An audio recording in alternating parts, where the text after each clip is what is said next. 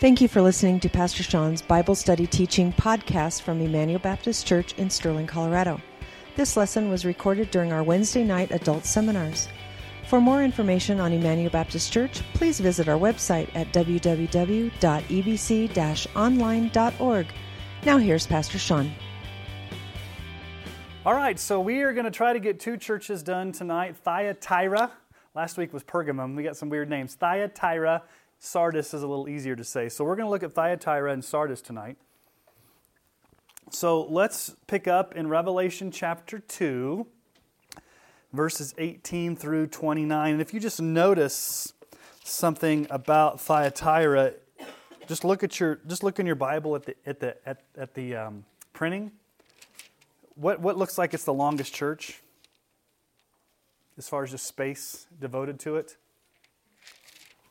Thyatira. It's pretty, pretty long, right? Okay. Well, let's read Thyatira. Revelation chapter 2, starting in verse 18. And to the angel of the church in Thyatira, write the words of the Son of God, who has eyes like a flame of fire and whose feet are like burnished bronze. I know your works, your love and faith and service and patient endurance, and that your latter works exceed the first. But I have this against you that you tolerate that woman Jezebel, who calls herself a prophetess and is teaching and seducing my servants to practice sexual immorality and to eat food sacrificed to idols. I gave her time to repent, but she refuses to repent of her sexual immorality. Behold, I will throw her onto a sick bed, and those who commit adultery with her I will throw into great tribulation, unless they repent of her works. And I will strike her children dead and all the churches will know that I am he who searches mind and heart, and I will give to each one of you according to your works. But to the rest of you in Thyatira, who do not hold this teaching, who have not learned what some call the deep things of Satan, to you I say, I do not lay on you any other burden. Only hold fast what you have until I come. The one who conquers and who keeps my works until the end, to him I will give authority over nations he will rule them with a rod of iron, as when earthen pots are broken in pieces, even as I myself have received authority from my Father. And I will give him the morning star. He who has an ear, let him hear what the Spirit says to the churches. All right. If you remember, there are seven aspects to each of these letters to the seven churches. Each of these aspects go back to an aspect, I'm using the word aspect a lot, go back to what Christ appeared to John back in chapter 1. Okay, also it relates to uh, the city and what's going on in the city, some specific things. So, Thyatira, um, the introductory address to the church in Thyatira. What does history teach us about Thyatira? It was the least significant city in Asia Minor. It wasn't um, a strong seat of emperor worship like Pergamum. It wasn't like Smyrna where there were a bunch of hostile Jews. Here's the one thing you need to know about Thyatira it was a union town controlled by trade guilds. Remember, we talked a little bit about the trade guilds last week and the trade guild festivals? So, this is a blue collar town the trade guilds, the unions were probably more organized than in any other ancient city. And there were two very specific trades metalworking, bronze, bronze and metalworking, and the dyeing of fabrics. Okay? The dyeing of fabrics and metalworking. Now, do you guys remember? You probably don't. The book back in the book of Acts. Remember Lydia? She was from Thyatira. What, is it, what do we know about Lydia? She was a seller of purple clothing. Okay, so Thyatira had a big um, dyeing of fabric type um, trade as well. And each trade, each occupation had its own pagan god, Greek or Roman god. Okay, so the patron god of Thyatira was the sun god Apollos. Now, if you know anything about Greek mythology, who was Apollos? He was the son of Zeus. He's the sun god. He's the bright shining god. Okay? So, Apollos is the patron pagan god to Thyatira. It's a city known for their trade guilds, especially metalworking. Okay, so the second part of the letter the aspect of Christ's appearance to John. How does John, or how does Jesus reveal himself, excuse me, to the, to the church in Thyatira? To the words, the words of the Son of God. The Son of God. We'll discuss this in detail a little bit later, but to suffice it to say that Caesar, the Roman emperor, was called the Son of God. Also, since Apollos was the official pagan god of the city, he was also known as the sun god or the son of God, the son of Zeus. So, what does Jesus come along and say? Caesar's not the son of God. Apollos is not the son of God. I am the true son of God. And how does he come? There in verse 18, he has eyes like a flame of fire and whose feet are like burnished bronze. This takes us back to chapter 1 when we looked at those aspects of Jesus. Okay? So, the flaming eyes, the brilliance of Jesus is basically to stand over and against Apollos. But more importantly, what did the flaming eyes of Jesus represent? The fact that he can see all things. He's omniscient. He knows everything that's going on. You can't escape the eyes of Jesus. Okay? Also, what did I say was the chief metalworking? What was the chief trade guild in Thyatira? Bronze making. Okay? His feet are like burnished bronze. Okay? The feet like burnished bronze is a reference to the power of Christ to tread on his enemies in judgment. Okay? That's what it really means. You know, Jesus treads over his enemies. But it, like I said, bronze and metalworking was one of the chief industries of Thyatira. And so again, Christ uses something familiar from their culture and elevates himself above it to show his absolute sovereignty. Okay? So it's very, very specific that Jesus describes himself to Thyatira as the Son of God, as opposed to Apollos, as the one with flaming eyes of fire and feet of burnished bronze in a city that's major manufacturer was, was bronze. Okay? Now, here's the big question about Thyatira. It's a question we all struggle with. Okay? How far can you go as a Christian in adopting the cultural standards around you and still be faithful to Christ?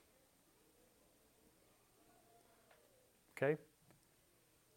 Do we live in a culture that it's difficult to be a Christian in? Yes. So the big question is how much am I going to compromise? Okay? So, what is the spiritual evaluation? So, this is the third part of the letter. Jesus always comes and says, I know something about you. What's the, the, the spiritual evaluation? Verse 19 I know your works, your love, your faith, your servants, your patient endurance, that your latter works exceed the first. Okay? They're, they're doing pretty good, aren't they? Jesus says, listen, you guys are working hard, you're loving each other, you're being patient, you have love. Now, what was the problem in Ephesus? You've lost that love and feeling, and it's gone, gone, gone. Whoa. So Ephesus had lost their love. Ephesus was good at theology, they were good at sniffing out false prophets, but they'd lost their love. It's the exact opposite here. In Thyatira, they had great love, but they had really bad theology. Okay? They had great heat. They were passionate about Jesus. Okay, look, Jesus says, listen, um, your latter works exceed your first. You guys have, you have great zeal, you got great passion, you got great love, but you lack light. You do not have solid doctrinal convictions and teachings there's some problems going on in the church in the area of compromise. So, what are the words of rebuke and correction that Jesus has to this church? What's their sin?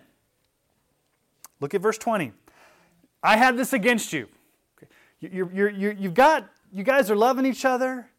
You guys are, you know, you're, you're suffering well, but you got some, you got a problem. you have this woman, Jezebel. And notice what the Bible says there. What does your Bible say in verse 20? You tolerate. You tolerate the woman Jezebel who calls herself a prophet. Does anybody else have a different words besides tolerate? You allow. Okay? So let's talk about this word tolerance. Tolerance. That's a big word in our culture today, right? We need to be tolerant. What does tolerant mean? Just accept whatever happens. There's no right, there's no wrong. You, you need, just need to accept it. Be tolerant of other people's opinions, tolerant of other people's views. There's no absolute truth, there's moral relativism. All truths are equal, so we need to tolerate everything. Jesus is telling them not to be tolerant, okay? He's saying, You tolerate, you allow, you're allowing this woman. Now, we don't know if her real name was Jezebel. It's probably a metaphor. Now, what do you know about Jezebel? What do you know from your Old Testament about Jezebel? Who was Jezebel? She was a domineering woman with a spineless, cowardly husband, Ahab, the king of Israel. Okay. Do you guys remember the story in the Old Testament? Okay, so Elijah was the prophet. And if you remember what happened, was she was seducing Israel to follow false gods, and her husband was pretty much a wimp. And um, you remember Elijah on Mount Carmel, the prophets of Baal, and fire came down and everything. She chases after him. Elijah has to run and hide for his life. Um, you can find out just a summary statement of Jezebel in the Old Testament from 2 Kings 9:22. And when Joram saw Jehu, he said, Is it peace, Jehu? He answered, What peace can there be as long as the whorings and the sorceries of your mother Jezebel are so many? Okay? There's no peace in Israel because your mom, she's prostituting not necessarily herself, but she is seducing the Israelites into sorcery, into false teaching, into sexual immorality. So, Jezebel was known for her cruelty, her sorcery, her immorality. Okay? Now, in Thyatira, that's the Old Testament Jezebel, okay? The actual literal Old Testament Jezebel, the wife of Ahab the king. I don't necessarily think this woman's name is Jezebel per se. We don't know what her name was, but she's the personification of Jezebel. She is a female false prophet in the church. In Thyatira, we do not know the identity, what her name is, of this false prophetess, but she's taken on the characteristics of Jezebel from the Old Testament. Now, I talked about that word tolerate, tolerance. Interestingly, in the Greek language, the word for tolerate means to set her free to have control, to let her loose. In other words, she was not under the control of the elders or the pastoral leadership. She was given free reign in the church to do whatever she wanted. And what's she doing? Look at verse 19. This woman Jezebel calls herself a prophetess. She's teaching and seducing my servants to do two things what? Practice sexual immorality and to eat food sacrificed to idols. Now, notice interestingly, she, she calls herself a prophetess. She's self appointed. Be very careful of somebody who's a self appointed prophet or prophetess. Um, usually that means that they have no accountability or no authority. They're just going to come and do whatever they want. Okay? So her false teaching was sexual immorality, food, sacrifice to idols. Now, these were the same two issues we saw in Pergamum last week. Remember? Pergamum struggled with these two issues. Now, you may we easily understand sexual immorality, but what's the big deal with food sacrifice to idols? Okay? This is what was going on at those trade guilds. Remember the trade guilds? What did you have to do? If you were a member of the bronze working trade guild, what would you have to do? You had to go to the Trade Guild Festival. What happened at the Trade Guild Festival? You got drunk and engaged in an orgy. And if you didn't do that, you may lose your job. So, this is what's happening. She's basically coming along to the people in the church and she is seducing them. Seducing means to lead astray. She's a wolf in sheep's clothing. Now, we don't know exactly what she's saying, but she's probably saying something like this I've got a word from the Lord. God spoke to me, and here's what He told me because I'm a prophetess. You know that you all go to these trade guild festivals. And I know it's probably uncomfortable as a Christian to be around all of that immorality. And I understand that, but I have a word from the Lord. God has told me it's okay for you to engage if you don't do it all the time. Don't have sex every time, maybe every other time. Don't get drunk every time, every other time. But you can't question what I'm saying because I'm a prophetess and I speak for God. What's a prophetess do? They act like they speak for God. But she's seducing them. She's leading them astray. And what's the church doing? The church is tolerating her. The church is giving her free reign. Now, in the Old Testament, Ahab, Ahab was a wimpy husband who gave Jezebel free reign.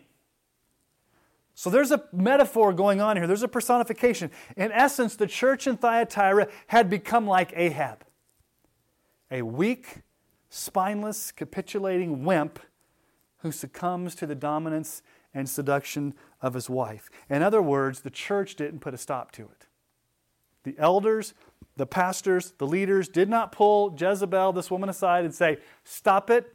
We're going to exercise church discipline. You're not welcome here. We don't care if you have a word from the Lord. If it violates Scripture, it's not from the Lord. Okay? By the way, if some, this is a side note, it's not in your notes, but it's very, very important. If somebody comes along and says, I have a word from God, or God told me, or this is what God spoke to me, and what they say is in clear violation of the Bible, did God speak to them?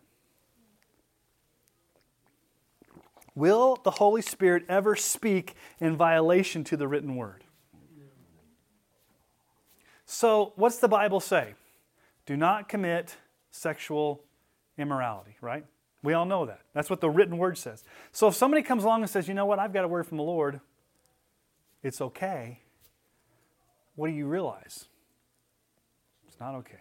Okay. Here's what's happening right now, guys. It's very, very important that you understand this there are a lot of evangelical Christians who are basically saying we've gotten the Bible wrong on the issue of homosexuality.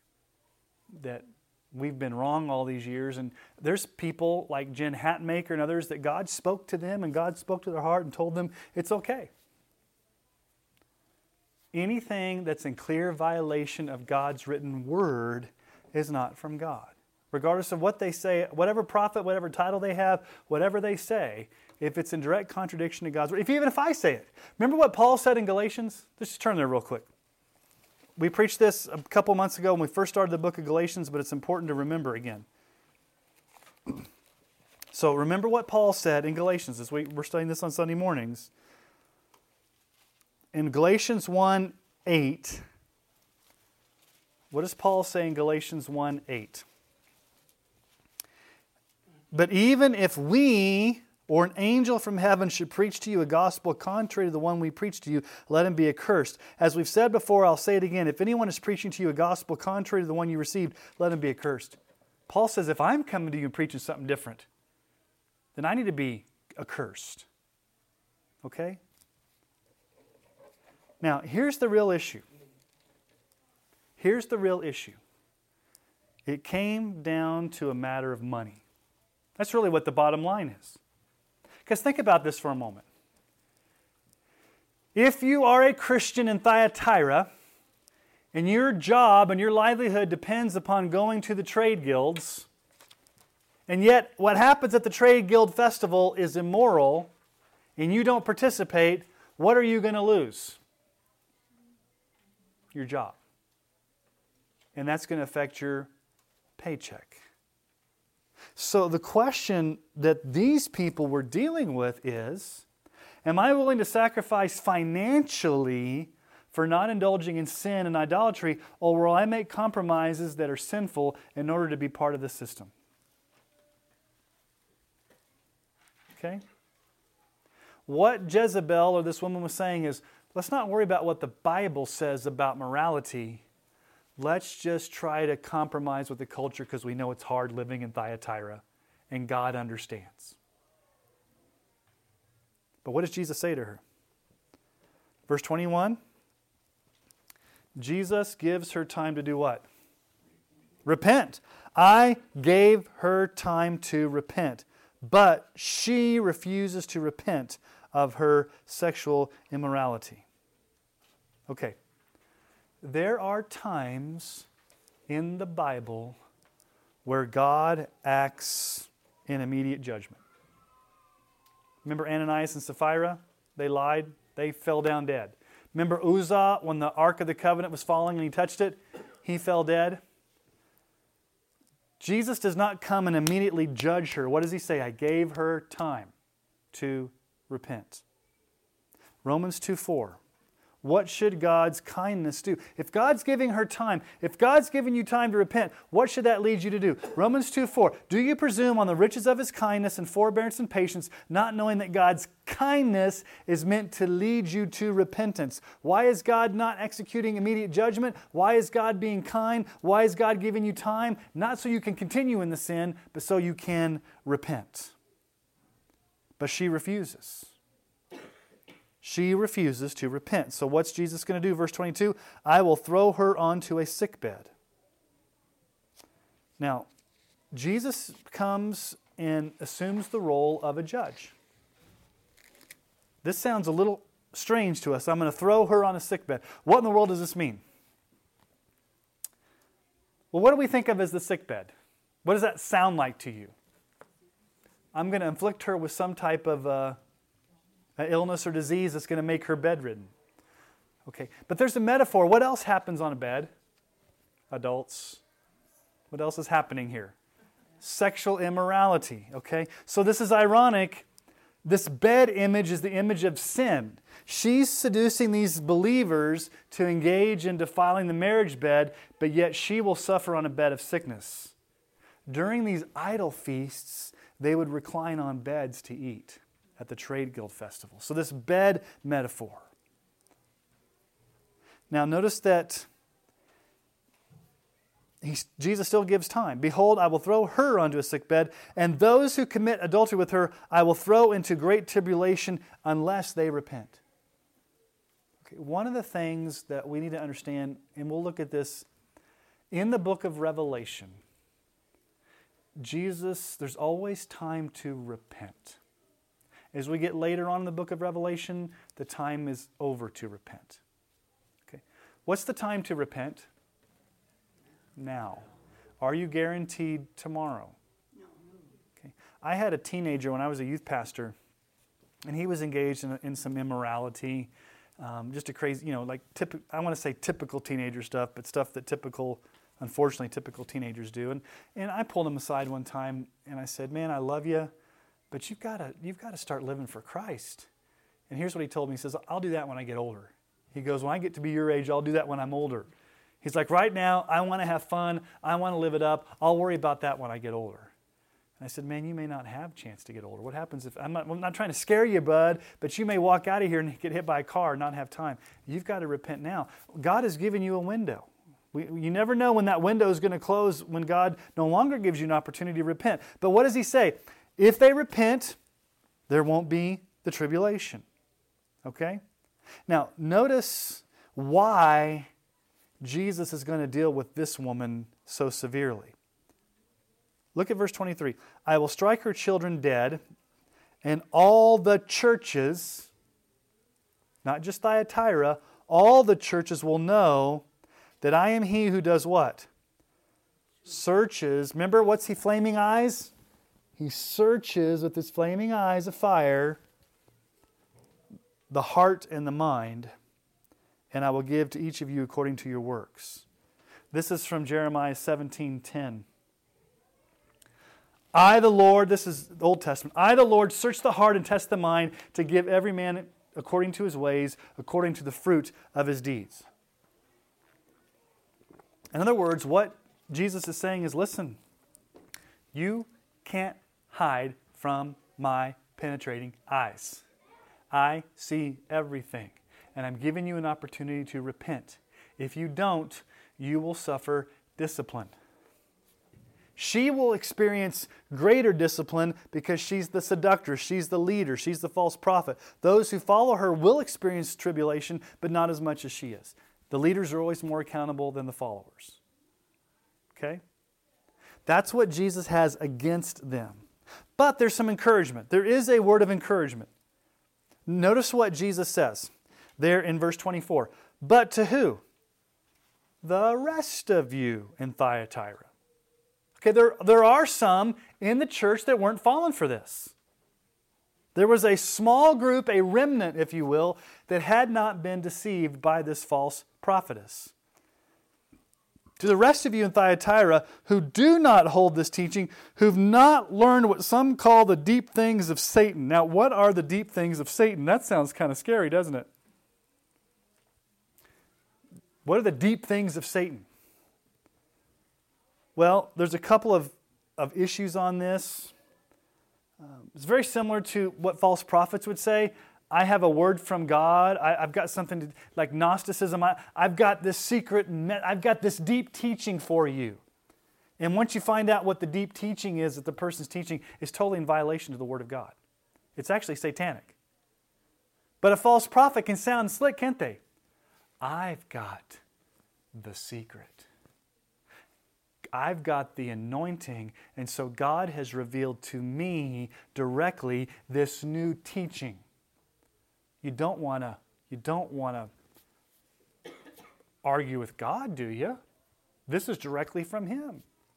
Because I'm the anointed prophet.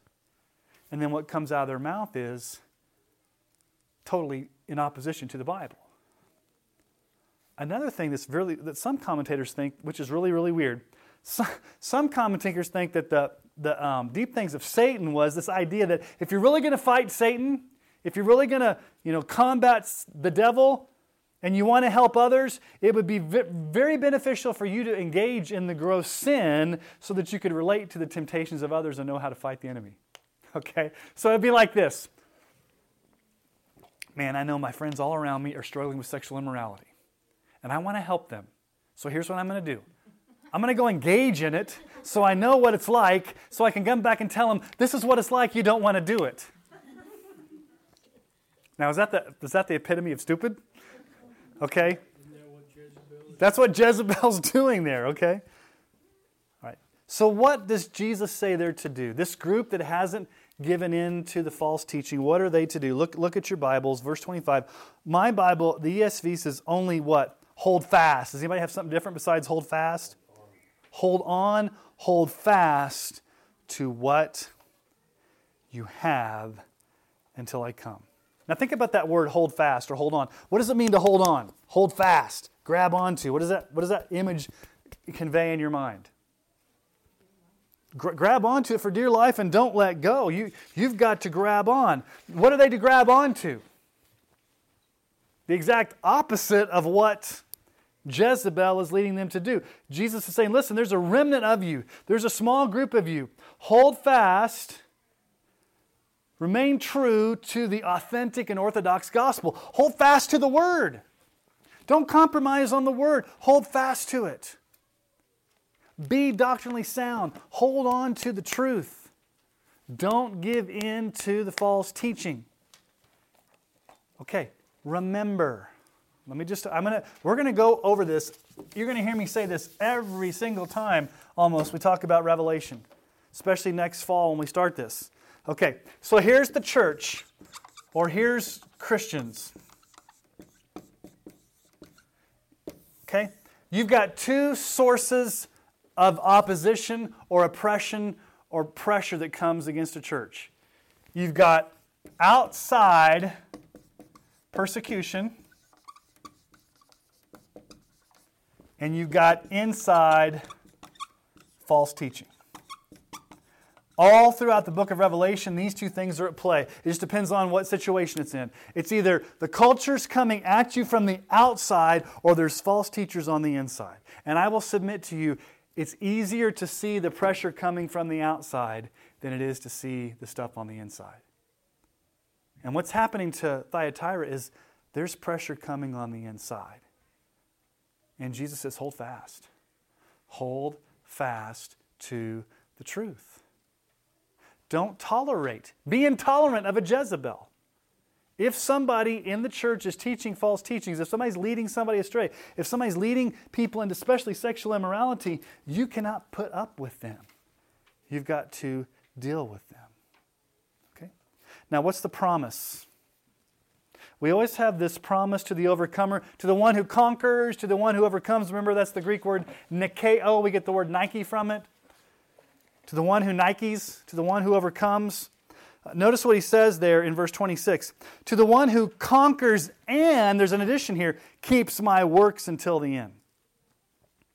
He, he adds that little statement there. It's not just the one who conquers, but he adds to the one who keeps my works until the end. In other words, to the one who holds true to the true gospel to the end, doesn't get seduced by idolatry, to that person, to the one who holds fast to the end, I will give, verse 26, authority over the nations. Authority over the nations. Who ultimately has authority over the nations? Jesus in Psalm chapter 2, Psalm 2 is what we call a messianic psalm. It's, it's a prophecy about Jesus. Psalm 2, verses 6 through 9. As for me, I've set my king in Zion, my holy hill. That's God setting Jesus as king. I will tell the decree. The Lord said to me, You are my son. Today I've begotten you. Ask of me, and I will make the nations your heritage and the ends of your earth your possession, you shall break them with a rod of iron and dash them into pieces like a potter's vessel. Okay. How does Jesus introduce himself to the church of Thyatira? The Son of God who rules. Now, it's interesting here. Verse 27 He will rule them with the rod of iron, as when earthen pots are broken in pieces. He will rule them interesting word there in the Greek. The word rule really means to shepherd. The chief shepherd will not rule with a, a gentle wooden staff, but an iron rod. Now, notice he talks about earthen pots, broken in pieces. What's the significance of the broken clay pots, besides just a reference to Psalm chapter 2? This would be emphatic for the large pottery guild in Thyatira as well. Remember, this is a blue collar, blue collar town. And then, verse 28 I will give him the morning star. Now, what's the morning star? Or maybe I'll ask it a better who is the morning star? Numbers 24 17. I see him, but not now. I behold him, but not near. A star shall come out of Jacob, and a scepter shall rise out of Israel. A star, all right, so a star is going to rise out of Jacob. What's this a meta? What's Jacob? What's that a representative of? Israel. Okay? A scepter. What's a scepter? Something you rule with. So, this is a prophecy of Jesus coming from the tribe of Judah or coming as the true Israelite to be the star that's going to shine. And then in Revelation 22 16, at the end of the book of Revelation, I, Jesus, have sent my angel to testify to you about these things for the churches. I am the root and the descendant of David, the bright morning star. So when Jesus promises that we will receive the morning star, what Jesus is basically promising is, is, is himself. You, if you endure to the end, when you get to heaven, your reward is me. Now, I read this book by John Piper, God is the Gospel, about 10 years ago. In the first few pages, he had this quote, which has stuck with me ever since. Let me, let me read to you this quote. John Piper says, If you could have heaven with no sickness and with all the friends you ever had on earth and all the food you ever liked and all the leisure activities you ever enjoyed and all the natural beauty you ever saw, all the physical pleasures you ever tasted, and no human conflict or any natural disasters, could you be satisfied with heaven if Christ was not there? And his point was so many people probably would. Because what do they want? They want the yeah, they want the blessings, but not Christ Himself. Now, yeah, without Christ, you're still not. Yeah. So, one, one of the things that you hear people say today is it really doesn't matter what you believe as long as you love Jesus. You Heard anybody here say that? Doesn't really matter what you believe, let's just all love Jesus. Does it matter what you believe? Will it affect how you live? Okay? If somebody said to me, doctrine divides and you talk too much about theology, let's just love Jesus. The first question, would, if somebody said, it doesn't matter what you believe, let's just love Jesus, what would be the first question you'd ask them? What Jesus are you talking about? The Jesus of Mormonism? The Jesus of Islam? What Jesus are you talking about? Well, you know, you said don't get into theology. When you, when you make a statement, let's just love Jesus, you're making a theological statement. When you say, I don't believe in theology, you're making a theological statement. What are you saying? You're making a statement about theology that you don't believe in. Okay? So the question is, how can you become a discerning Christian? If a Jezebel shows up in your life, through whatever channel that happens to be, or whatever, any type of false teaching, how do you stay solidly grounded in the Word? How do you do that? You have to read the Word yourself. Don't take my word for it. Go home and read this Word for yourself. Immerse yourself in this Word. Memorize this Word. Don't be one who's seduced. I think, I personally think, and I'm not sure who's watching this, so I'm not going to mention names, but I will just say this as pastor of Emmanuel. I've seen kids grow up in this church, go through Team Kid, go through youth group, go through college ministry at NJC, and then make some really bad life decisions that act like they have no clue about what the Bible says. I have a fear that a lot of Christian young people are getting seduced by the world. And why? Because it's so hard to go against the stream. You don't want to be labeled a bigot. You don't want to be labeled narrow minded. You don't want to be seen as weird. So either you keep your mouth shut and don't say anything, or you just adopt it. And here's the thing, guys, as we go through the book of Revelation, there's no middle ground. Jesus will not let you ride the fence. He just won't. You're either going to compromise or you're going to stand up for the truth. You're going to hold fast the gospel or you're going to compromise. So, how do you not compromise? You immerse yourself in the Word so that you know it so well that your, your spiritual antennae are up so that you can discern truth from error. Okay? Any questions on Thyatira before we move to Sardis? Okay? Well, we'll move into chapter 3 now, and let's move into Sardis. Man, we may get done a little early tonight, but we'll see. We'll see. I may stretch out Sardis. Okay. okay. Before we look at Sardis, I want you to picture in your mind a church. First church anywhere USA. Okay? Doesn't matter the denomination, doesn't matter the label. Just think about an evangelical church. 30 years ago, this church was a small, struggling band of faithful believers. And their, pra- their pastor wasn't flashy, he just preached the gospel. They had prayer meeting. Um, they weren't concerned with the latest and greatest fads of the evangelical world. They just we're going to love people. We're going to preach God's word.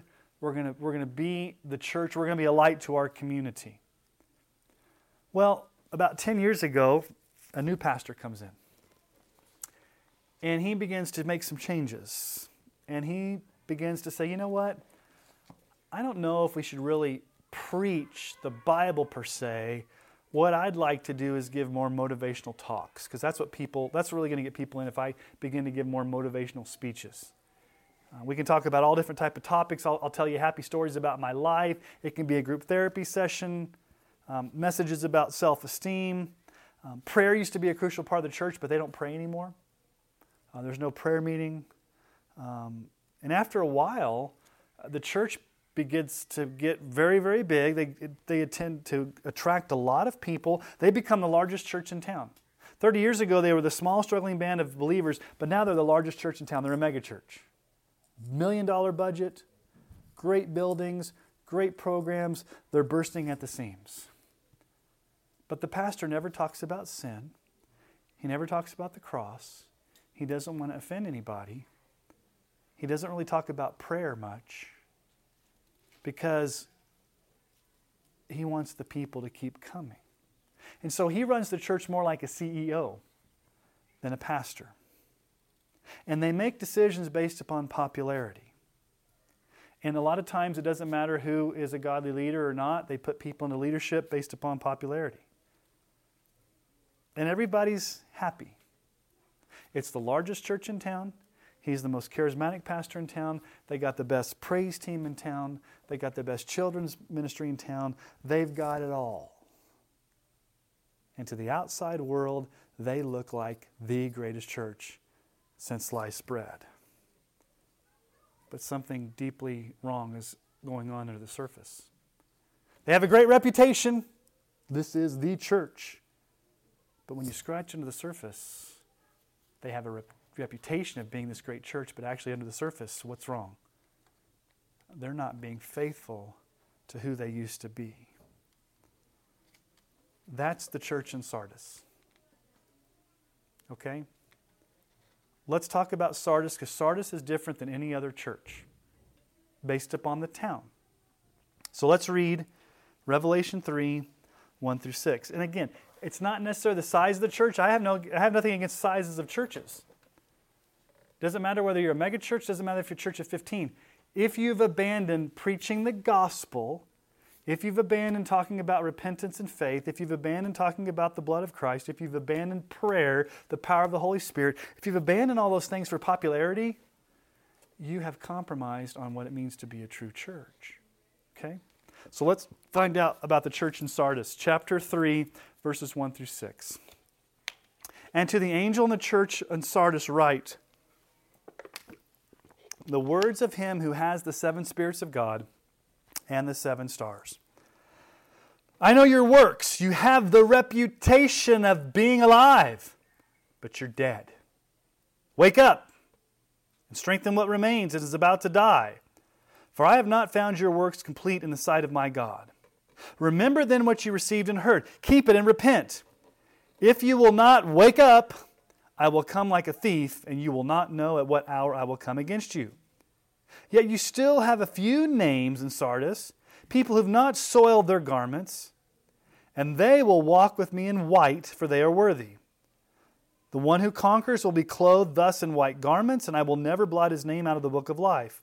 I will confess his name before my Father and before his angels. He who has an ear, let him hear what the Spirit says to the churches. All right, the introductory address to Sardis. What does history teach us about Sardis? It was the one church out of the seven churches that experienced no outside pressure or persecution from the Jews, from the Roman government. There was no evidence of martyrdom. This was not the hotbed of imperial rule in all intents and purposes, this was a church that did not have a hostile culture. It was a model of inoffensive, dead Christianity. Okay? Now, they didn't have to fight false teachers. They didn't have to fight Roman occupation and persecution. They didn't have to fight these um, antagonistic Jews it was pretty much a church that the culture said, hey, you know what? We're okay with the church being here. Probably the closest to the American church. Sardis thrives in a culture where churches are okay as long as you're not offensive. Now, Sardis was once a glorious and mighty city. It was the oldest city in Asia Minor. But in AD 17, it was destroyed by an earthquake. And then it was rebuilt. But when they rebuilt the city of Sardis, it never regained that grandeur and glory it did in the past. In other words, the town itself was a relic of the glory days of the past, and now the church was a symbol of the town. The church was a relic of the past. The church was living off the laurels of yesterday. But in effect, the church is dead, it's lifeless, it's compromising. Okay? This was the wealthiest of all the cities. Gold and silver were first discovered in Sardis. It was the town to first mint coins. People lived luxurious. I would say this it was a fat cat city with a fat cat church. Okay? It was a wealthy, well to do, prominent city where people just kind of engaged in materialism. This is important. The chief trade, the chief industry in Sardis was wool manufacturing. We'll get to that later. That's very, very important. Wool man. Just stop. What is wool manufacturing? When you think of wool manufacturing, what do you think of? Sheep. What else do you think of? What, what do you make out of wool? Garments. garments. What kind of garments usually? Coats. Okay. Blankets. Blankets, coats, robes. Okay, think, think about that. Okay. All right. How does Christ appear to the church in Sardis? What's, what's the aspect of Christ's appearance? He says, um, the words of him who has the seven spirits of God and the seven stars. Okay. Again, this is symbolic language that we dealt with earlier that basically means that Jesus holds the churches. Jesus holds the church in his hands. Seven. Why is it seven spirits of God and seven? Why is it seven spirits of God and seven stars? Okay, so this is not like there's seven Holy Spirits. Okay, seven is a number of completion or perfection, okay? So the stars represent the church, right? And the seven spirits represent the Holy Spirit. So, question Is the church in Sardis showing evidence that they're being empowered and emboldened and enlivened by the Holy Spirit? What does Jesus say about them? You're dead. So, here's the issue in the context of a dead and lifeless church, the Holy Spirit is the only one who can blow new life into these dead, dry bones. This church is in need of the invigorating Spirit to breathe new life into this nominal church. They need the Holy Spirit back in the church. And Jesus also holds the seven stars. So here's the thing, guys we can be, let's just make this Emmanuel, we can be the best church in town with the greatest music and the greatest programs and the greatest buildings, and we can have all these things and still lack the Holy Spirit. There's a lot of things we can do in our own power as a church. What's the one thing we can't do? What the Holy Spirit can do. Now, listen to what Paul says in Ephesians 3 20 through 21. Now, to him who's able to do far more, he is able to do, not we are able to do, he is able to do far more abundantly than all we ask or think. Some translations say imagine, according to the power at work within us. To him be glory in the church and in Christ Jesus throughout all generations, forever and ever. Amen. That's what we need. Every the, the church in Sardis and every church needs the power of the Holy Spirit. Now, I'm going to tell you guys a story about Charles Spurgeon one of my favorite preachers. Metropolitan Tabernacle in London, as he would get up to preach, there were 15 steps that led up to the pulpit. Okay, that's a lot of steps. And every time he'd get up to preach, before he'd preach, as he'd walk each step, each step he, he would mutter under his breath, I believe in the power of the Holy Spirit. I believe in the power of the Holy Spirit. I believe in. So 15 times he said that. So when he got up to preach, I believe in the power of the Holy Spirit. He, he was a powerful preacher. And so I guess the desperate cry for us is not that we mount 15 steps up to preach, but the question is are we that desperate for the power of the Holy Spirit in our lives and in our church? Because this is a church that needs revival. What's revival? You got to be vived first. Okay, you got to be alive first. Revival means you were alive at one time and you need to be revived. Okay? So, no church is going to be truly fruitful unless the Holy Spirit grants them supernatural power. And that often comes through the desperate praying of the people for that power. Okay? So, what's the spiritual evaluation of this church? What does Jesus say about them? He says, You have a reputation, you have a name, You've got this great reputation. Everybody on the outside thinks you're an alive church. This is the popular church. This is a church that everybody wants to come to. You've got this great reputation. You've got a great budget. You've got great buildings. You've got quality programs for all ages. You, have got all this great stuff. You've got a great reputation. But you are what? Dead. You're dead. What Jesus is saying is this you're not giving off life. You're not being salt and light. You're not burning brightly as a lampstand.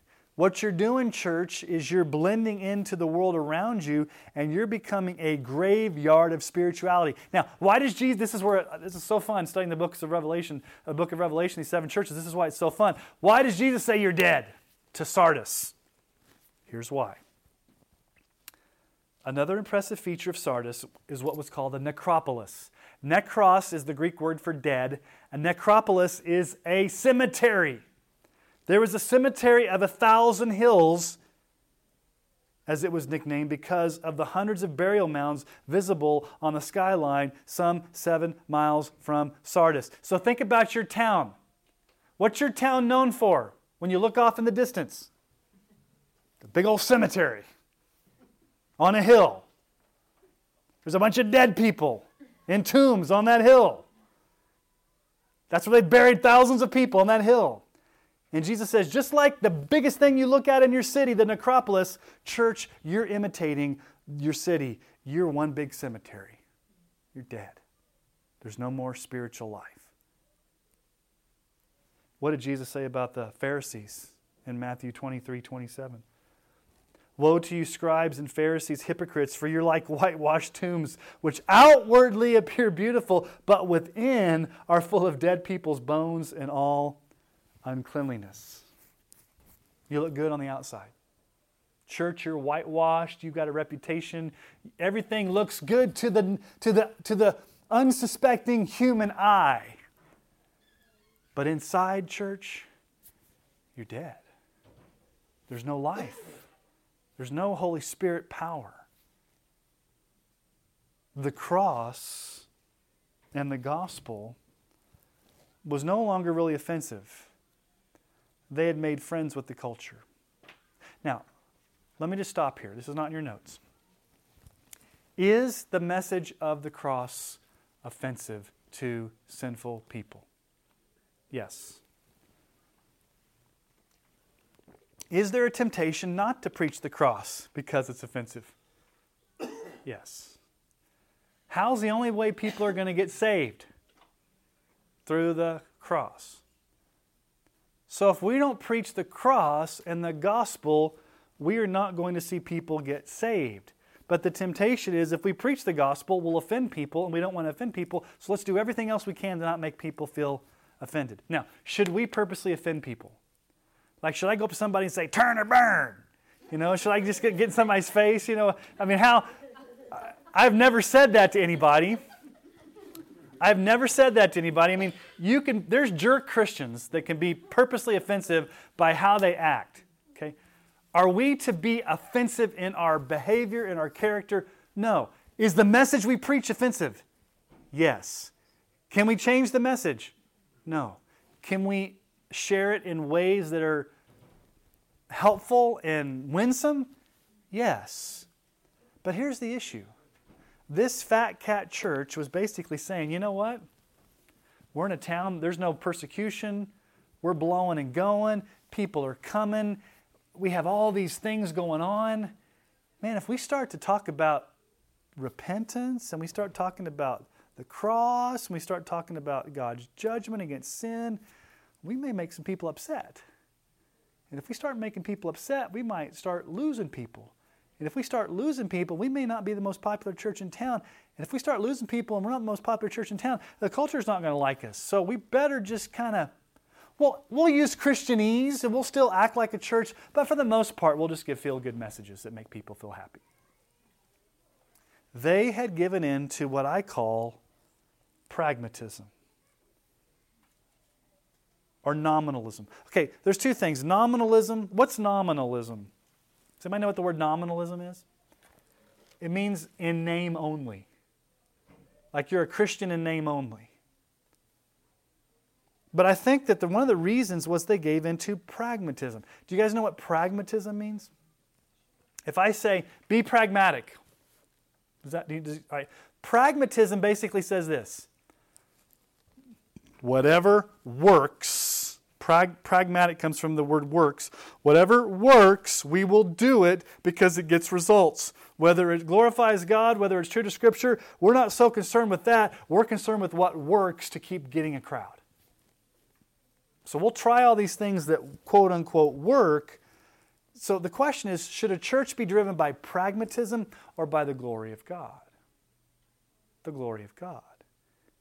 Now, Will God always 100% bless a church with numerical growth if they're faithful to Him? No. Does God sometimes do that? Yes. So, do we have any control over how God grows His church? No. But we do have control about how we're going to do ministry. Are we going to do ministry in faithfulness to the scriptures or are we going to do it based upon pragmatism? Okay, so Jesus says, listen, you guys are the happening church in town. You guys are the, the most popular thing going. Everybody's coming to you. But look up at the hillside. Just like the necropolis, like the graveyard, that's what you are right now.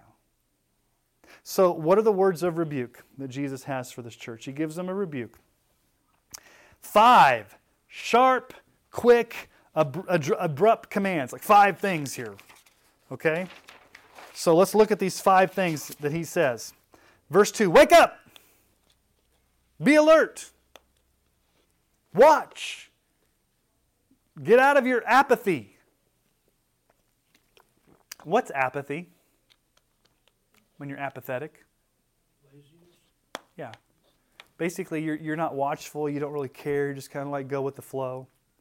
Okay. So wake up, be alert. That's number one. Number two, strengthen what remains and is about to die. Okay, strengthen what's about to, to die. There is, there is a remnant, there is some vestiges of passion. There are some people there that really have the desire. Corporately, church family, you gotta, you gotta strengthen that. You got a good foundation, just go back to that foundation and strengthen it. And what does Jesus say? I have not found your works complete in the sight of my God. I've not found your works complete. Hmm. The wording here in the original language means that Jesus made a thorough and scrutinizing investigation of the deeds of the church, and they came up short. Your works are not complete. Now, notice the contrast.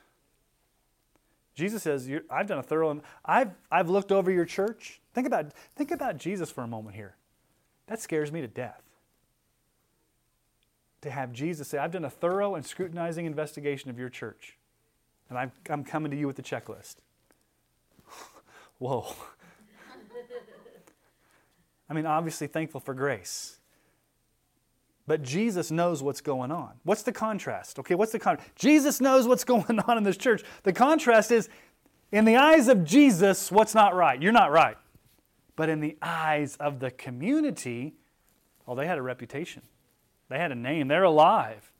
They were pleasing to the eyes of men, yet they were incomplete in the sight of God. So the question is what's more important? The praise and adoration and approval of men, or the praise and adoration and approval of God? As a church, who are you trying to who are you trying to impress? People, or are you trying to worship God? Okay? trying to make a name for yourself, or you try to make a name for God? So, number one, be alert. Number two, strengthen. Okay, number three, remember. It's verse 3. Remember then what you've received and heard. Remember it. What had they heard? The gospel. The death, burial, and resurrection of Jesus, the, the trustworthiness of, of scriptures. You guys got to go back and remember the foundation that laid this church.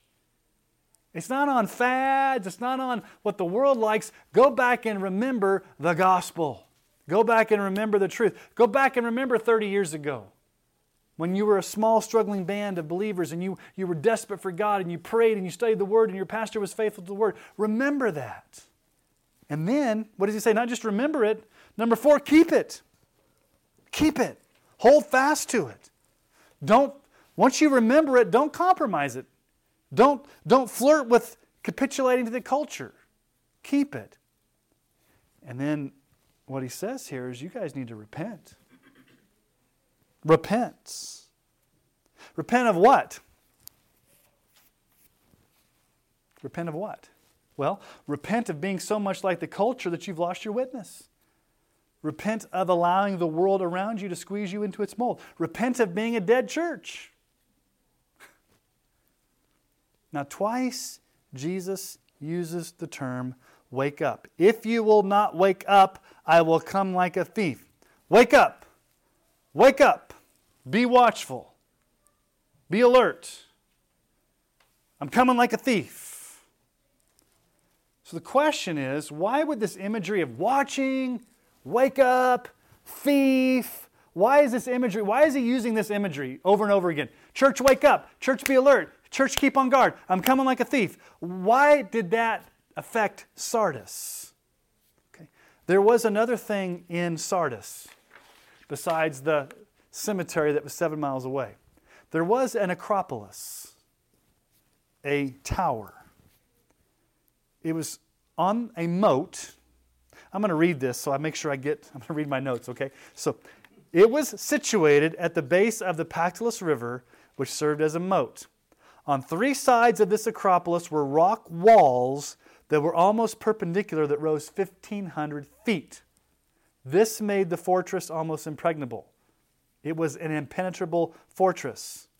Okay, so three sides, right? On the fourth side, there was no rocky wall. So the soldiers had to keep vigilant watch for approaching enemies that could scale the wall and capture the city. Yet the people of Sardis were arrogant and overconfident that nothing can stop them, that they were invincible. Here's what happened. Okay, so you understand the situation here? You've got this 1,500 foot structure, three rock walls, unscalable, impregnable, but the fourth side is not. So you had to have soldiers out there keeping watch, keeping guard, making sure nobody would sneak in and overtake the city.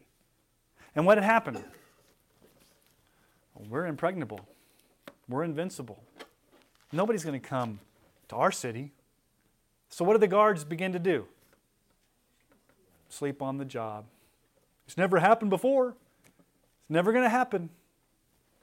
Well, in 549 BC, the Persian king Cyrus captured the city by a surprise attack when a soldier sneaked into the area when the Sardan guards were not watching. The attack was like a thief in the night, and the city was overtaken.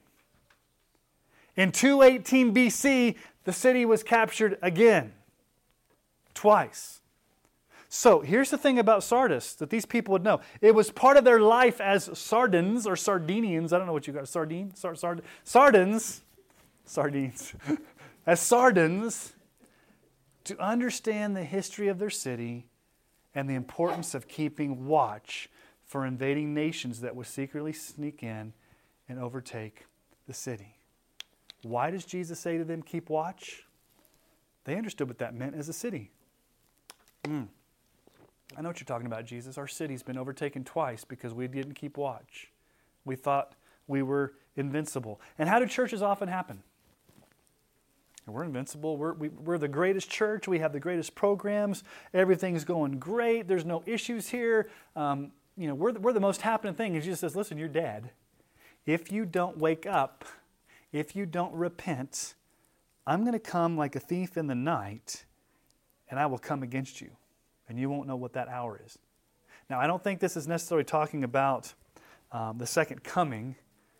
Jesus is referred to as a thief in the night. I think this is talking more about Jesus coming to that particular church and bringing discipline upon them if they don't repent. Okay? Now let's talk about the words of encouragement and exhortation.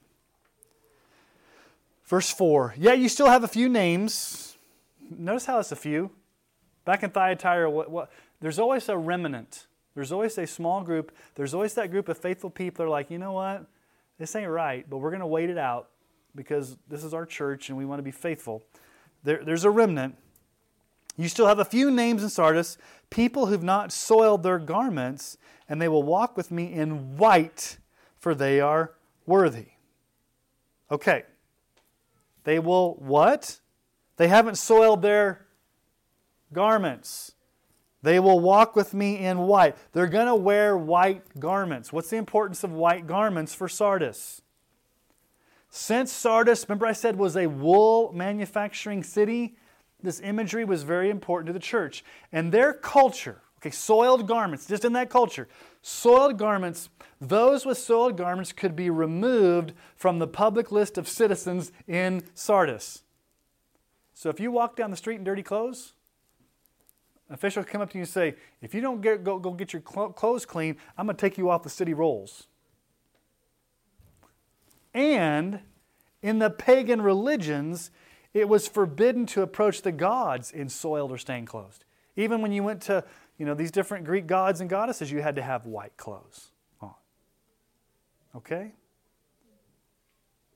What Jesus is saying is because you are wearing white, and you've not soiled your clothes, there's a remnant in the church that's remained faithful. You haven't compromised with the culture.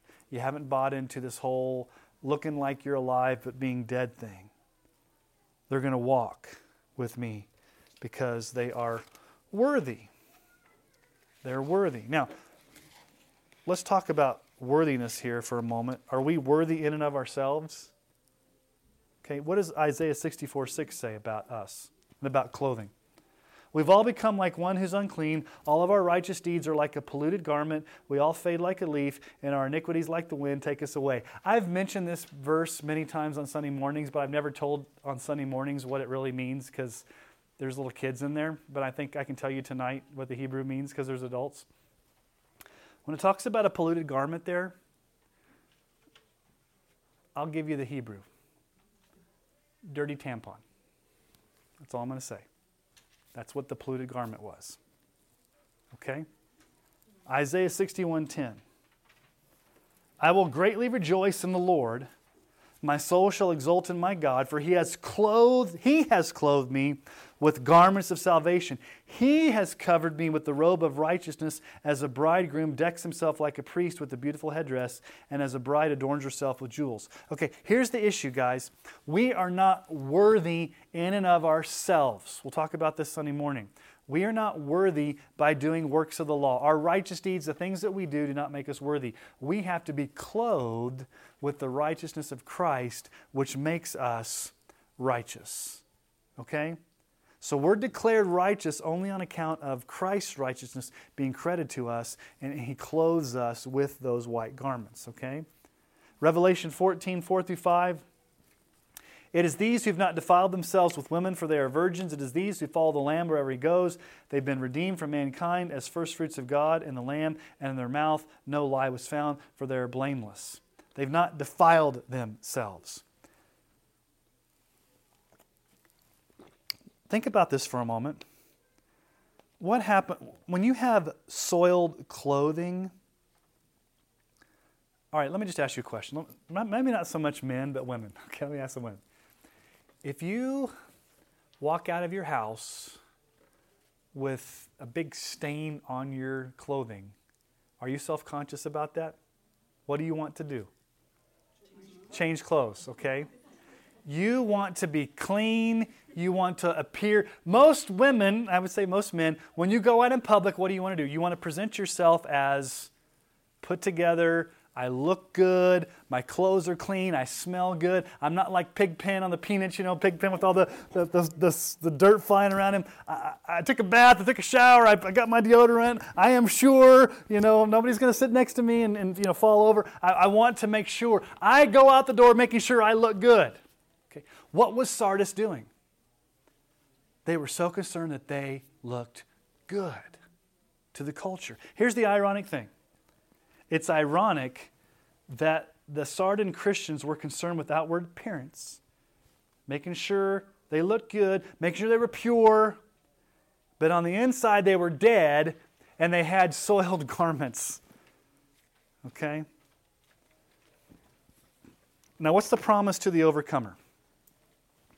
And again, the overcomer is the one who endures to the end, the one who ends up going to heaven Threefold promise this time. So this is there's three promises here. Sometimes there's one, sometimes there's two. Okay, here's the first one. Verse 5 The one who conquers will be clothed in white garments. Okay. When we look at the book of Revelation, being clothed in white garments is a metaphor for having the righteousness of Christ imputed to you as a gift and that you are a believer, you're a saint. Uh, Revelation 7 13 through 14. Then one of the elders addressed me, saying, Who are those clothed in white robes? And from where have they come? I said to him, Sir, you know. And he said to me, These are the ones coming out of the great tribulation. They've washed their robes and made them white in the blood of the Lamb. Now, that makes no sense. They've made their clothes white in the blood of the Lamb. What does blood do? It doesn't make you white. It make blood is crimson red. It's a metaphor. They have made themselves white in the blood of Christ.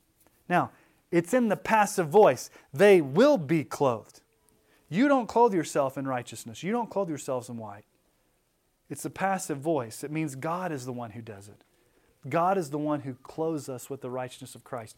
God is the one who imputes that righteousness of Christ to us by faith and counts us as righteous because of what Christ has done. It's a picture of justification by faith alone. We're going to talk about that Sunday morning when we get to Galatians chapter 2.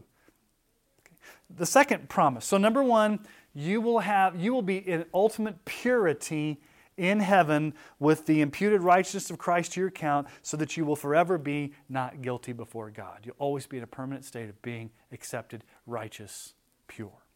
Okay? Number 2, I will never blot their name out of the book of life. This is an emphatic way of saying you will be eternally secure. Now, We'll find out in Revelation that the elect's names are written in the Lamb's Book of Life before the foundation of the world, and God won't blot them out, but it's an emphatic way of saying, No one will snatch you out of my hands. Now, we sing that song, um, My name is written on his hands. We sing that, um, is that the song we sang um, Sunday? Yeah. My name is written on his hands. Or is that the power, of the power of the cross? One of those songs talks about that. Isaiah 49 16. Behold, I have engraved you on the palm of my hands. Okay, now think about the imagery here. If God engraves you on the palm of his hands, that's almost like a tattoo. If God engraves you on the palm of his hands in a tattoo, what's a tattoo? Is a tattoo permanent? For the most part nowadays. I mean, there's ways you can get rid of it. What's the significance of God engraving us in the palm of his hand? It shows that we're permanently His, we're in His hand, we will never be let go. Okay? Revelation 13 8. Whoops. Did we skip Revelation 13 8? Is Revelation 13 8 not on your? No. It just talks about our name being written in the Lamb's Book of Life before the foundation of the world. Okay? Romans 8 1. There's therefore now no condemnation for those who are in Christ Jesus. So you, you have white robes. You'll, you'll be in Christ's possession forever. You'll never be blotted out of the book of life. And then, number three, this is an interesting thing, what Jesus is going to do here. I will confess his name before my Father and before his, his angels. Jesus will confess our names before the courts of heaven. Um, it's a public confession that Jesus makes. This reminds me of some of the things he said in the Gospels. Um, in Matthew 10 32 through 33, Jesus says, Everyone who acknowledges me before men, I will also acknowledge before my Father who's in heaven. But whoever denies me before men, I will also deny before my Father who's in heaven. So here's the thing for the church in Sardis. What's the most important thing? Acceptance by the world around us? Being popular and exciting and the place to be as a church? Or having Jesus confess your name as entrance into heaven? Okay? So here's the question for Sardis Are they alive? They have a reputation of being alive, but they're dead. So, what is a church to be? What does Jesus say in Matthew 5 in the Sermon on the Mount? Matthew 5, 13 through 16. You are the salt of the earth. But if salt has lost its taste, how shall its saltiness be restored? It's no longer good for anything except to be thrown out and trampled under people's feet. You are the light of the world. A city on a hill cannot be hidden. Nor do people light a lamp and put it under a basket, but on a stand, and it gives light to all in the house. In the same way, let your light shine before others, so that they may see your good works and give glory to your Father who is in heaven. Both of these churches, Thyatira and Sardis, they had different issues, but it all came down to compromise. Are you going to hold fast to the gospel, or are you going to compromise? All right, any questions on these two churches or any observations or things you guys want to add or subtract from the teaching tonight?